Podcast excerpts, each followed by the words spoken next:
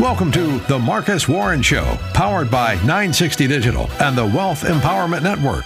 Now, here is your host, Marcus Warren. Good morning, good afternoon, good evening, and welcome to the number one retirement and tax planning show in the region, The Marcus Warren Show. I am your host, financial advisor, tax and enrolled agent, and author of the Retirement and Tax Playbooks, Marcus Warren. And I hope everyone is doing well on this Sunday. And as usual, in front of me, I am joined by our resident tax professional, D. How you do? Wow, how you doing, D? Hello and happy Sunday. And remember that if you miss any parts of the show or you want to catch up on anything you missed, all you have to do is subscribe to the Marcus Warren Show podcast via Apple Podcast, Spotify, or wherever you get your podcast. Also, throughout the show, we will be offering our retirement rescue game plan. Now, what is that? That's basically a physical packet of information that will help rescue your retirement from all the risks that, that threatens your nest egg once you are close and in retirement. Now, in that game plan, you get a copy of my two books, a few different financial reports, and access to my webinar entitled Taxes in Retirement. And you may be asking yourself, Marcus, how do I get that? Well, you can simply do that by ordering, by going to warrenwealth.net and ordering that physical packet of information that will help rescue your retirement. Once again, all you got to do is go to that site, put in your information, and that retirement rescue game plan will be delivered free of charge, by the way, to your front door. Once again, go to warrenwealth.net. That is warrenwealth.net on to the show. All right. So, um, where are we here? Let me take a drink of my water. Clear up the pipes um, for what we're going to talk about um, today. So, um, we've had a lot of rain since the last time mm-hmm. uh, uh, things have um, transpired. I was talking about the heat last time, and now it's still hot, but now it's a, a lot wet, although I really needed it because my landscaping and uh, plants um, were getting kind of dry because I'm pretty inconsistent on uh, getting out there and um, watering those plants. So, so glad that we got this rain. Unfortunately, there's been some flooding um, mm-hmm. um, that has uh, you know devastated uh, some communities, but um, you know, luckily, uh, at least for uh, me and where we are, it wasn't that bad, and um, uh, my plants got watered. Um, yeah. So uh, there we go. So there you go. Look at the bright but, side of the rain. Yeah, the bright side. Oh, you know, although you know, or um, you know, hopefully things get better where it flooded. Um, so let's do this. Let's jump into some money matters. Here comes the money. Here we go. Money talk. Here comes the money. Money, money, money, money. dollar, dollar, dollar. All right, so let's um let's talk here. Let's um uh talk about what's been in the the headlines last week, and the biggest thing is um uh, the R word, recession. Um, of course, uh, the U.S. economy has been in the headlines for a while um, with a lot of economists and financial experts basically warning about an impending downturn sometime this year or next year. So, I think it was Thursday, new data came in that basically uh, was going to tell us how close uh, we are to a recession or if we're in one. And what we have found out is that the economy it did shrink the first half of, of, of this year. And but what does that actually mean? Does that actually mean that we're in a recession? And the answer is um, it depends, which okay. is interesting. Mm. So what do I mean by that? So um, technically, a recession. Now, this is the technical term, right? Technical definition, I should say. A recession is six months of negative growth in the U.S. economy. And they measure that by what's called gross domestic product or GDP. And really, it requires significant and widespread declines across um, the economy um, in different types of measures. Like you got what you got the un, the employment rate, uh, consumer spending, uh, manufacturing, things of that nature. And so there are no hard and fast rules really on exactly what measures are factored in or how they're weighted. However, um, you know, we did just have uh, another report of this last quarter, the second quarter of 2022, uh, that we uh, were um, uh, down and uh, really recessions for the most part, they're notoriously hard to predict in advance. And so it's easy to to uh, say a recession is coming at some point in the future, but it's much harder to quantify exactly when, how long, and uh, how deep one will be. Um, and so, yes, um, figures came out saying that uh, the economy for the past six months has contracted, which usually indicates a recession. However, based on the White House, based on Washington, Washington Post, things of that nature, it says, you know, the official determination of whether or not we are in a recession is made by a panel of experts. And who are these experts? Who knows? But I know that politically, it's not ever good to say that, hey, um, uh, I'm in charge of this country. We have this administration, and now we're in a recession. Um, and so maybe that's why you see some of these goalposts moved uh, back and things of that nature. Um, but let's talk about this. You got to you got to think about this for for nearly two years, right? For the for the last past two years, the the economy, the U.S. economy, we've notched fantastic gains. We've been living um, uh, high off the hog. There's been millions of new jobs um, and wage increases, um, which is what basically added to that streak of good news that that we had families and businesses um, have been flush with cash because of the the stimulus uh, money that that flew into the economy, um, and they use that cash to buy things such as as houses, as, as cars, electronics, big ticket items, right? And that extra spending combined with some supply chain issues and supply chain shortages and delays from the pandemic, it helped drive up prices and it basically contributed to the highest inflation in nearly 40 years, right? And we talked about inflation um, uh, last show. Um, and so uh, the policymakers, the Fed, uh, the government, they um, tried to tackle some of these skyrocketing prices with higher interest rates. And recently they just jacked them up about 75 basis points or 0.75%. Um, and they're hoping that by uh, doing that, they make it more expensive for families and businesses to borrow, right? For, to borrow money for things like uh, investments, for things like homes, uh, cars. And uh, hopefully that they can push the demand down for those types of things.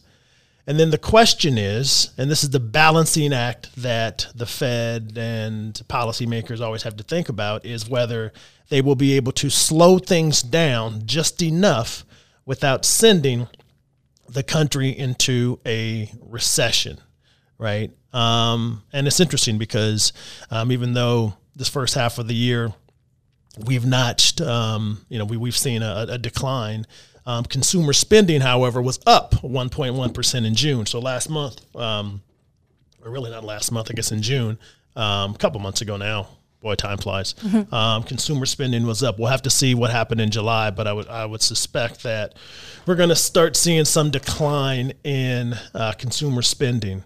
Um, but that's the balancing act that um, the Fed and the government has when they're trying to um, um, get this get, get this economy um, under wraps. So we have this high inflation, and they're like, all right, let's uh, let's jack up interest rates to slow spending. But if they do it too quickly, then they can, uh, of course, throw a monkey wrench in um, business spending, business investments. Um, uh, the credit markets can can sometimes get tight because now it gets the banks are a little more stringent on um, who they're loaning money to money to, and so if the capital isn't flowing into the economy, then they can create that that, that recession. So that's the balancing act that the Fed and the government uh, has has to uh, has to play. And so the question is this: um, How do we know if we're in a recession? Because technically, based on six months of contraction in the in the economy, we should officially be in you know, some sort of recession.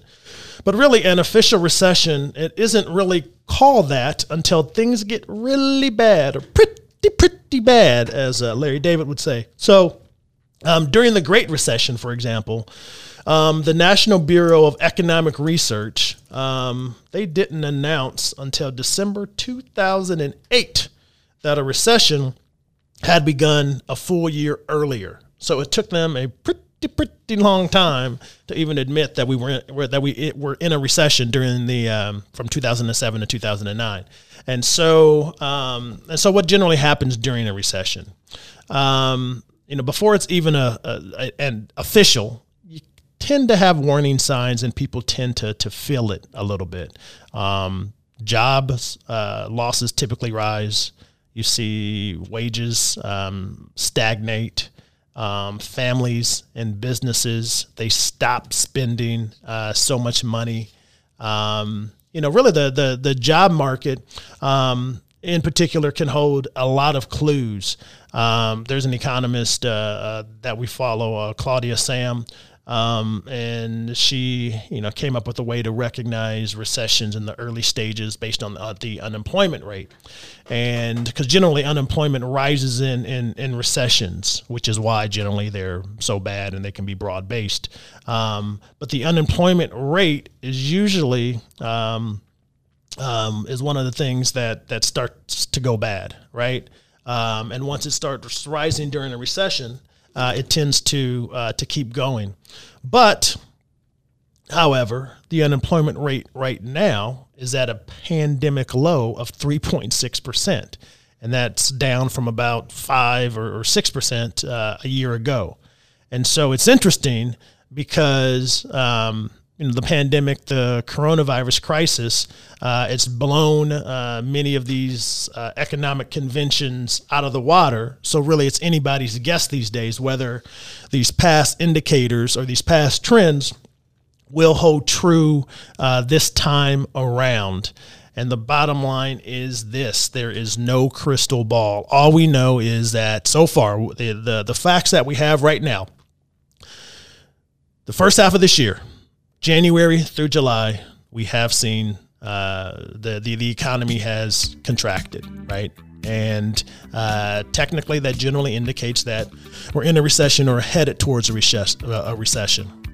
But we will see what happens. So, um, coming up next, we're going to uh, continue to talk about the recession. Okay, we're going to talk about um, uh, is a recession coming? How soon? How long do they last? And how does it affect you? The listener. Stay tuned. You're listening to The Marcus Warren Show.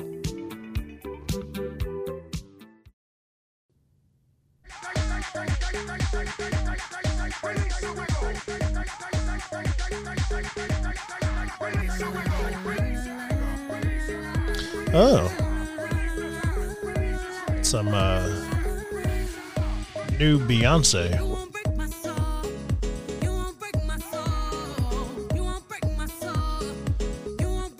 Right, so this song is uh, called Break My Soul mm-hmm. by Beyonce. The song came out uh, this year, recently. A couple weeks ago. Mm-hmm. number seven in the US, number four in the UK. All right. There you go. Beyonce's um, always still working, still putting out uh, hits. That's, uh, longevity is tough in, the, in this business. You know, got to stay yes, relevant. Yes. Anyway, yeah. welcome back to the show, the Marcus Warren Show. So, um, we were talking about the R word um, and recessions. So let's continue to talk about um, recession. So we were talking about how one of the in- indicators is employment.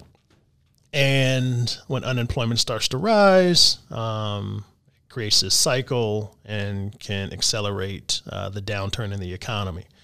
And right now, the U.S. is at full employment, um, 3.6%, uh, the lowest um, in a long, long time.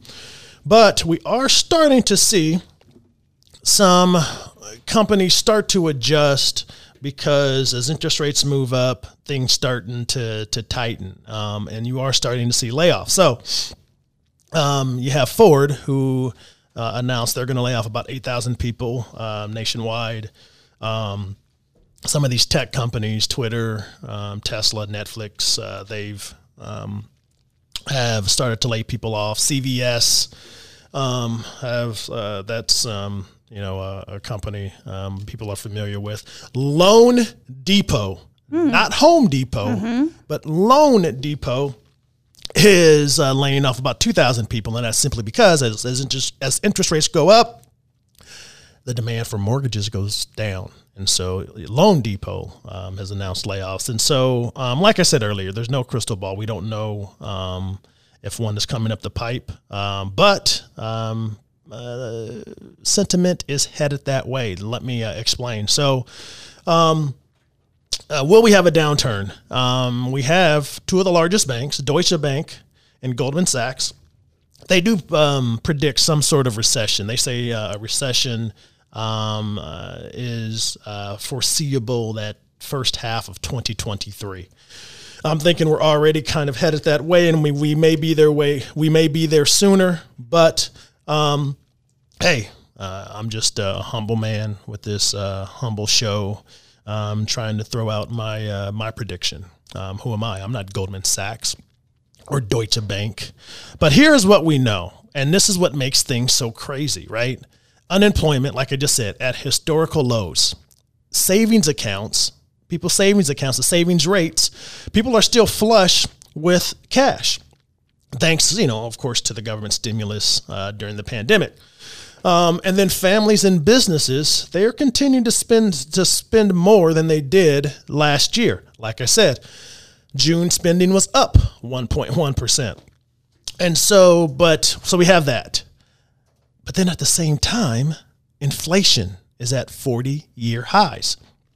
Um, Americans, we are starting to buy fewer cars, appliances, and other things. Right, those big ticket items are they're they're starting to uh, um, trend downwards. Let's talk about the stock market. Trillions of dollars in stock market wealth gone in months. Right, with this bear market that we're in, and um, uh, a lot of these families, uh, many of whom have been going through their savings by traveling and things of that nature, are starting to rethink those things, right? Vacations, going out to eat, um, other type of spending. We are seeing those uh, come back. Um, and then that is basically why we've seen over the last six months, the economy has contracted you were looking like you were about to say something, so but I don't know, maybe not. Okay, so um, are we in a recession? Who knows? Um, but how long does a, a, recession typically last? Well, recessions for the most part they typically last about eleven months, nine to eleven months, um, and of course the time frames can vary.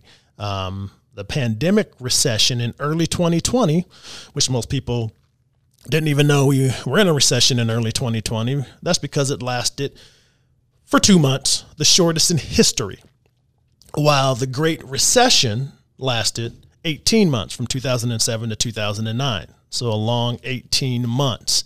And um, and so there you go. But the question is, and what most people um, have questions about is this. Even my daughter. So how does uh, a recession, Dad? How does it affect me? How does it affect the average person? And my daughter's um, she's barely in the workforce. She's in school, goes to college, but you know, she has a job and she's working, but now she's starting to hear the grumblings about a recession. She's never really had to uh, think about it, and now she has questions. So, how does an uh, how does a recession affect the average per, the average person? Um, uh, the the the first way is just really job losses are the biggest way that recessions hit the average person, um, and then they can quickly snowball into um, other problems, right? If you happen to lose your job, if you get laid off, um, you don't have that money coming in. Um, shoot, you might not even have health care. I just thought about that. You might not even have health care because most people's health care is tied to their jobs, right? Um, money's not coming in. It can, uh, hopefully not, but eventually lead to um, not being able to pay your rent, evictions, things of that nature. I'm not sure um, if it's going to get that bad, but if job losses start to occur, then uh, it can have that snowball uh, effect. But uh, even those who happen to stay employed during a recession, they can be hurt also. Um, one is just job mobility. It can be harder to switch a job or or, or get a raise. Um, small businesses are more likely to fold uh, during a recession. Um, for young adults like my daughter, who is uh, uh, going to be a senior in college, um, you know, once she graduates, you know, if you graduate during a recession or these young adults who are entering the labor force uh, during a downturn, it can take, uh, um, you know, years uh, to make it up. Um, you know, for, for spotty employment options, right, and, and low starting pay. So you can be going into the workforce. Um, you have, you know, these um, not so good employment options, or if that, if you have any employment options, and then if you do, um, uh, the pay might not be um, what you thought it would be, right? And what about the retirees, right? Let's talk about the retirees who um, are about to retire or have been retired, and now you hit a recession. Um, well, a lot of retirees who have um, accumulated uh, a certain amount of wealth in uh, their 401ks or IRAs, whatever that may be, or if you uh, are still working and have accumulated a good chunk of change in that company retirement plan, you've basically seen that cut at least a third, right? Um, and if you're in retirement, your nest egg is lower, um, which may uh, put you at a position where you have less to spend. And the one thing that retirees do not like when they're in retirement and they're pulling from their retirement accounts is uncertainty. And when you hit a recession, um, you know those those feelings of, of, of anxiety and uncertainty tend to kick in. Um, and really, you know, of course, at the end of the day, recessions are bad because people suffer financially. Um, they're um, they end up affecting not just people who are working and are scared about layoffs, but it can creep into people who, like I said, are about to enter the workforce, or people who are leaving the workforce, or people who are retired who have less money to spend. So, the question is this How can you prepare for a recession? And the one thing that I say is you have to focus on your personal economy. There's a lot of noise out there a lot of noise. Um, and I would just say, you know what, you need to stop listening to it. Turn the TV off. it's funny. Um, I was um, uh, on TV not too long ago, mm-hmm. and um, they asked me, you know, what investors should do about the bear market and all the bad news that's out there. Mm-hmm. And I was like, they should turn the TV off. and I'm on TV, and hopefully they didn't turn it off while I was talking to them about the bear market. But Anyway, so um, you got to tune out the noise, um, and how, how, can you and focus on your personal economy. Number one, um, you can boost your savings. Get that emergency fund funded. Right. Think about this: if you lost your job tomorrow, would you have enough savings to pay your bills for one month, two months? What about six months or a year? Right. The what the financial experts say about how much you should have in your emergency fund is about six months of living expenses, right?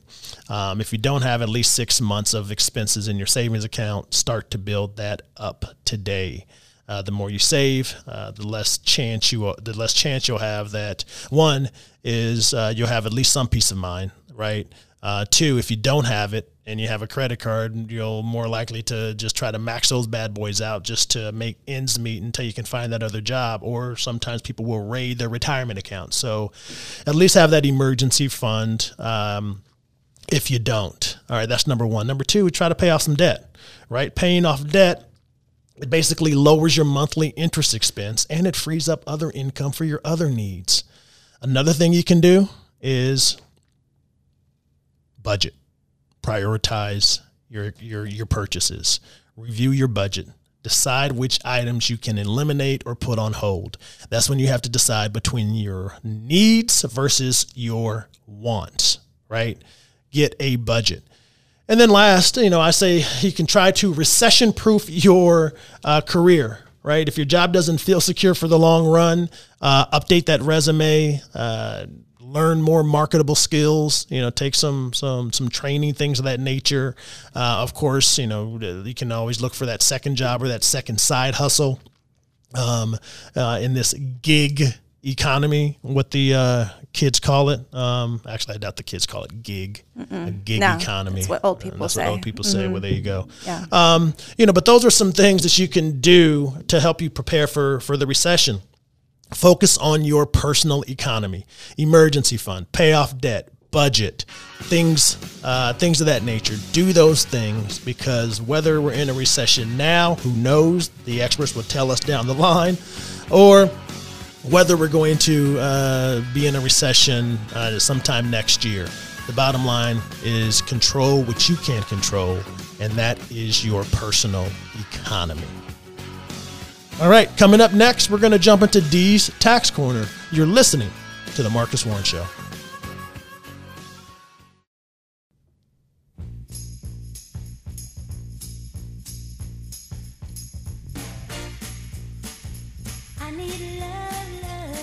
All right.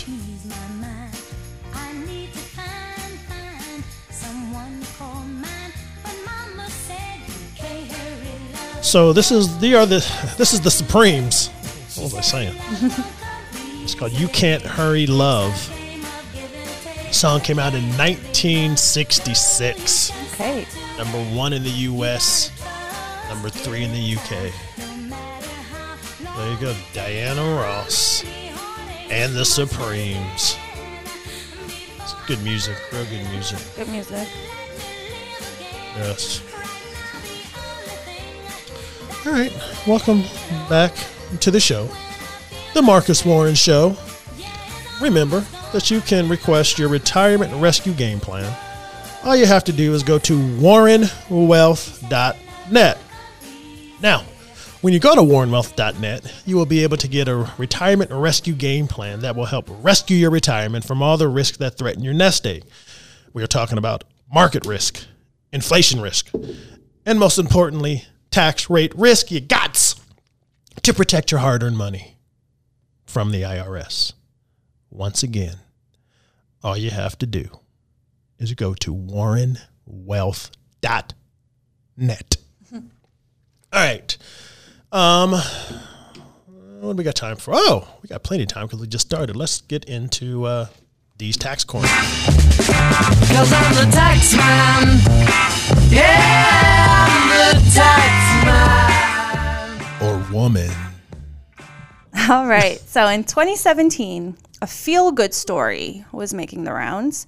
It featured a woman named Katelyn McClure and a man who saved her. Okay. Uh, so it was fall in Philadelphia. McClure said she ran out of gas one evening on the highway on her way home to New Jersey. She claimed that a homeless man, eventually uh, he was identified as Johnny Bobbitt Jr., he had been sitting on the side of the road. He saw that she was in distress, and so he gave her his A damsel in distress. a damsel in distress. He gave her his 20 remaining dollars that he had so she could get gas.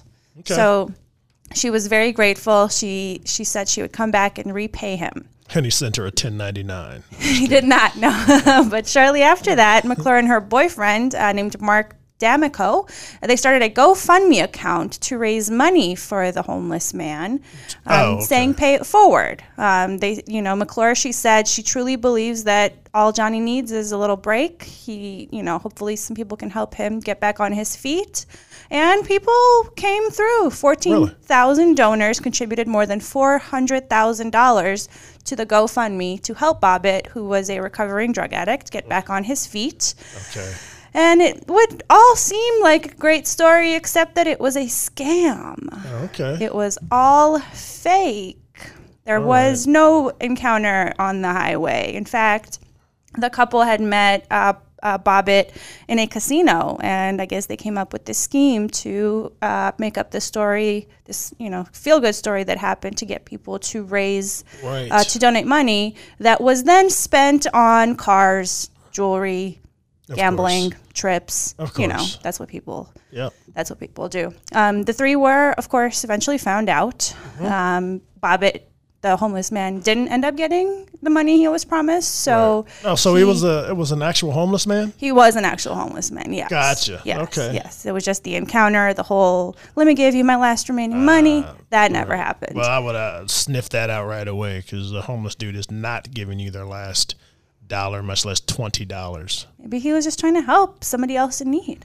Um, That was the story. yeah, Obviously, that- he wasn't. Yeah, that smells of of fishiness right there. So McClure, she was sentenced to a year in prison. Her uh, boyfriend was sentenced to 27 month, months in prison, and Bobbitt received probation um, and some drug counseling because he never took any money. They took all the money and spent it. Okay. Never received any money. No, okay. So yeah, he was. Oh, he was involved too. He was just a homeless dude who was. Yes, he was part of this. They took pictures. They made up Oh. this. They made up this whole story, um, and it just never panned out for him. Right. The way that it had planned. So, what does all of this have to do with taxes? Yeah, that was my question. Well, the 14,000 do- uh, donors who contributed the collective $400,000 to the campaign not only probably are out of that money, but they also can't deduct it on their taxes. Why?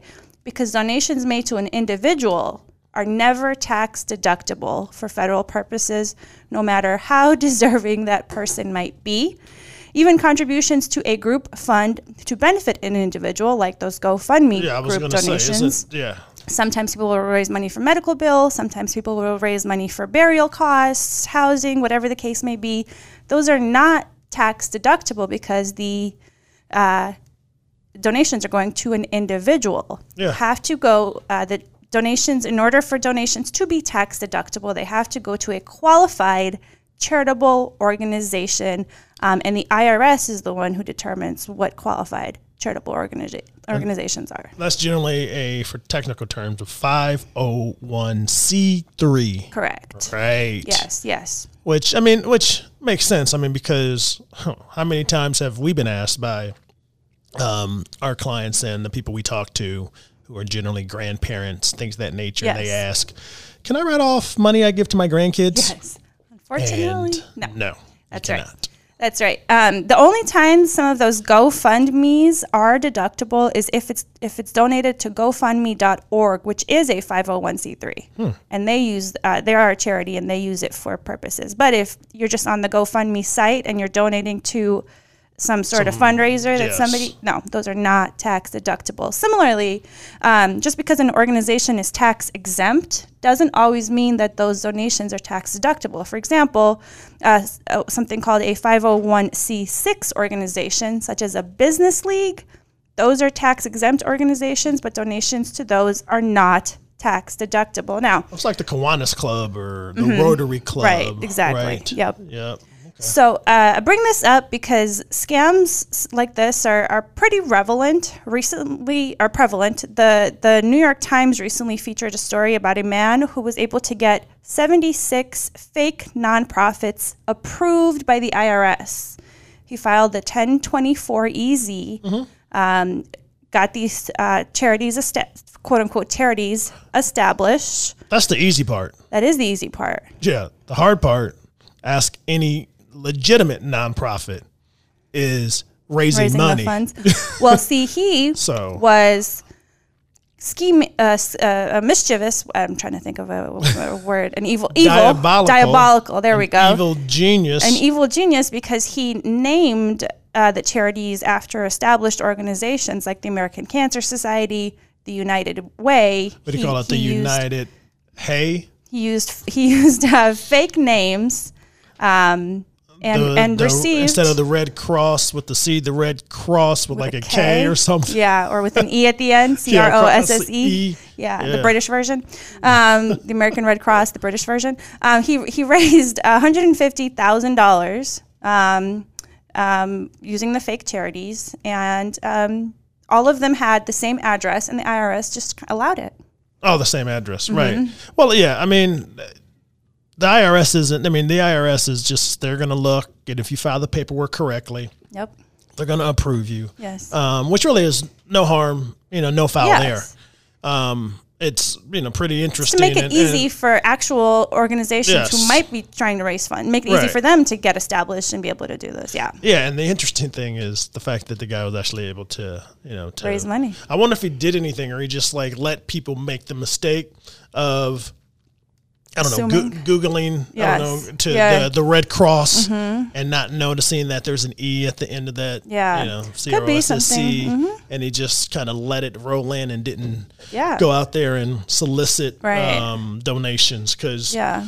you know, I mean that's that's a lot of money to um, you know to to raise. Yes. Um, you know, just just like I said, ask any you know person who has a nonprofit or, or just a nonprofit organization, just Yeah. the the manpower and um, you know the effort that goes into soliciting those donations that, that are legitimate, much less Yeah. you know this you know schmuck bag, you know To yeah, fake charities. yeah. Mhm. I mean that's uh yeah, that's wild that's true. but they don't get to write anything off. And when you think about it too, there's there's um as far as being able to and actually, you know what? Well, we- we're not promoting any kind of um, you know tax um, um, scams or anything like that, but don't you get an above the don't you get an above the line deduction for if if I'm an individual like six hundred dollars It used to be that I don't It was have to it was a temporary it was Oh, a okay. temporary deduction for two years, um, just part of one of the Oh. COVID bills Okay. um, for uh, 2020, 2021, where you get an above the line deduction, meaning that you don't have to itemize.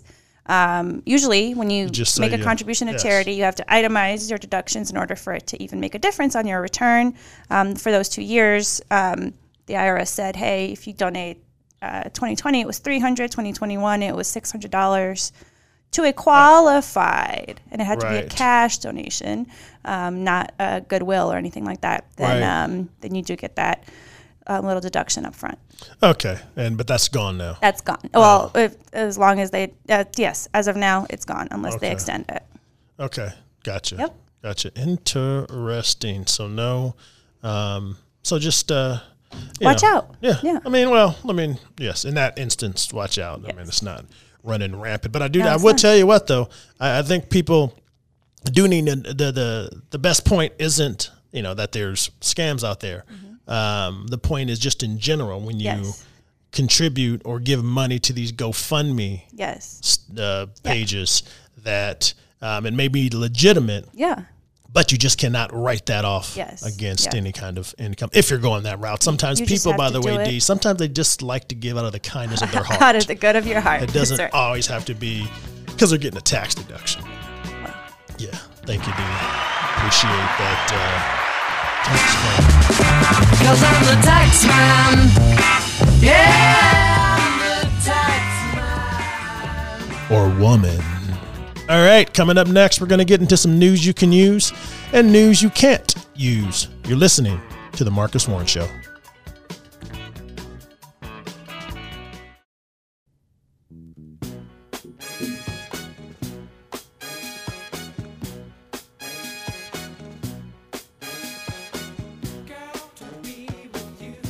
All right.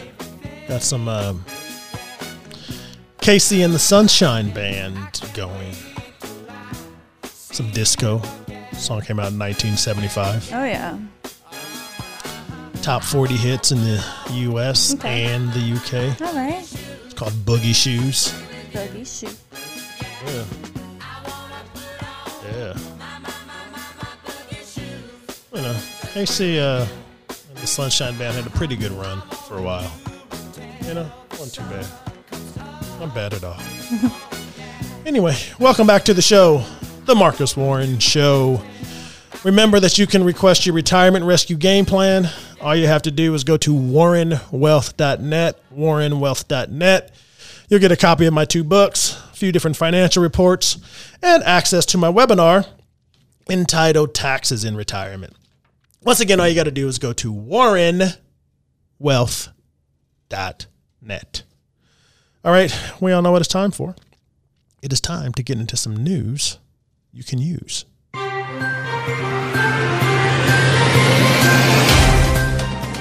All right. Well, uh, Facebook has been going through some things recently, or uh, Meta, Meta, yeah. whatever. Yeah, Meta. I can't call it Meta.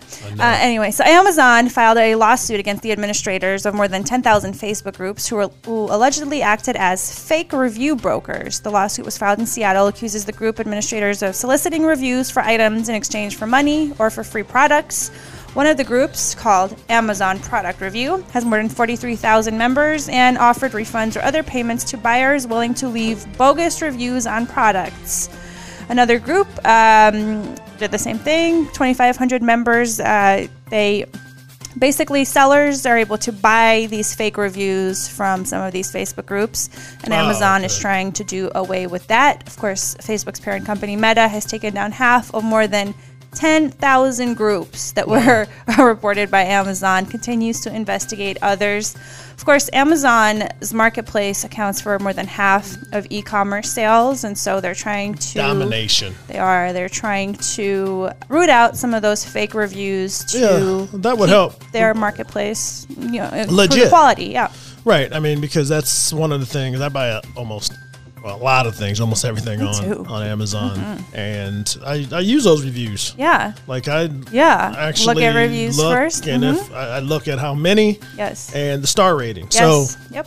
If something has a five star rating, but Yeah. only hundred people have said anything, I'm like, Yeah. yeah, I'd rather go with a four and a half star or even a four star, where there's been uh, thirty five thousand Yes. Reviews. Um, reviews. I did the same thing.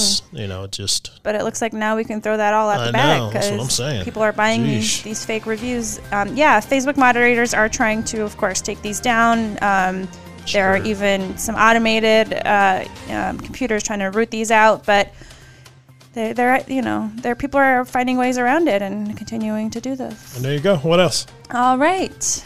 The Senate on Wednesday approved a $280 billion bill aimed at boosting the semiconductor industry, crucial to modern technology. We saw this um, last couple of years. Um, some semiconductor chip shortages uh, impacted a lot of industries, everything from cars to uh, uh, household products, washing machines, things like that. Um, the Chips and Science Act of 2022 would spend $52.7 billion on direct financial assistance for the construction and expansion of semiconductor manufacturing facilities. It also adds $24 billion in tax incentives and other provision, provisions. Um, President Biden said it would mean more resilient American supply for chains. Um, also make us less reliant on foreign countries who are the main uh, producers of the semiconductor chips. Yes. I mean, you know, it, it's. I mean, it's good because, you know, you you. It's interesting because um, of all the stuff these chips power. Yeah, Like, you know, when when there was a chip shortage, we're talking about some of that supply chain issue stuff. Mm-hmm. yeah, It was affecting everything from you know cars to. Mm-hmm. iPhones to just the things that you wouldn't even Your washing think machine. Mm-hmm. about. Right. I mean, it's just uh, um, you really just don't really think about some of those impacts of semiconductors or things of that nature. And it's good that uh, you know that we do need to bring stuff, uh, at least have stuff a little In-house. more in house, so we don't have these you know down the line. You know, we're not dependent and have these supply chain issues. I agree. I just feel like we're behind the eight ball because it's like we're doing this in response to the semiconductor shortage, chip shortage that happened. Of course, these other manufacturing plants that are in other countries have probably ramped up their production. So by the time we build these manufacturing plants, Yeah, but that, yeah, but in the future, I mean, you know, it's one of those things. Hey, you know, like never again will we, you know, be at the mercy of yes, Holland. there you go. Mainly, they- Chi- mainly China. Okay, Yeah, there you go. yeah. All right, what else? All right, um, let's see. In news that uh, should shock no one, ExxonMobil, Chevron, and Shell, the three largest Western oil companies, banked a record $46 billion in collective profits just in the second quarter of the year alone, of course, fueled by high energy prices and lucrative oil refining margins. Exxon's uh, second quarter profit rose to 17.9 billion, its highest ever, about four times as high as the same period a year ago. Chevron boosted a profit of 11.6 billion, also record profit, up from 3.1 billion the same time uh, this year. Um, of course, Chevron's uh, CFO says that despite concerns about economic slowdown, they are continuing to see strong demand. So we're talking about recession. Maybe Yeah. you know we're still seeing this demand for oil and fuel, albeit it's somewhat softened due to the high prices. Shell similarly reported second consecutive record quarterly profit, sixteen point seven billion dollars. Yeah, these oil, oil companies are always making money. That's why when you know they were fined back in the day, or they have these fines of even if it's a two billion dollar fine, they're like, we make that in, we make triple of that in, in a quarter. Yeah. So we'll go ahead and pay it and just continue to to move on. And so. Um, you know, I'm not surprised. Plus, you know, the price of gas, oil, the barrel. If you follow, if you follow that stuff, then you just know that hey, you know, when um, oil prices are high and and people are still traveling and gas prices are high and people are still out there doing what they do um, you're gonna run into stories like this where Mm-hmm. it's like it's it's not it's not shocking that uh, they're rolling in the dough. Yeah. That's what they're doing. They are. I wonder if this trend towards um, electric vehicles, which I know is still in its very infant stages, Yeah. um, and even some of you know recently the climate there was a climate bill that um, Yeah, got approval from. Yes. from uh, uh, Senate senators. yes. Yep, looks like it might it might pass in the Senate. Um, you know that bill that incentivizes basically some cleaner energy um, will impact some of these oil companies far down the line in the future. Maybe not immediately, but Yeah, yeah. Well, yeah. Have to see about that. We'll have to see about that. All right. Thank you, D, for that news that we can use. Um, you know, if we left people with that, that would definitely be enough. But we got to give the people what they want. What people really want is to take a break from all the news and the stuff that's out there. They want news that you can't use.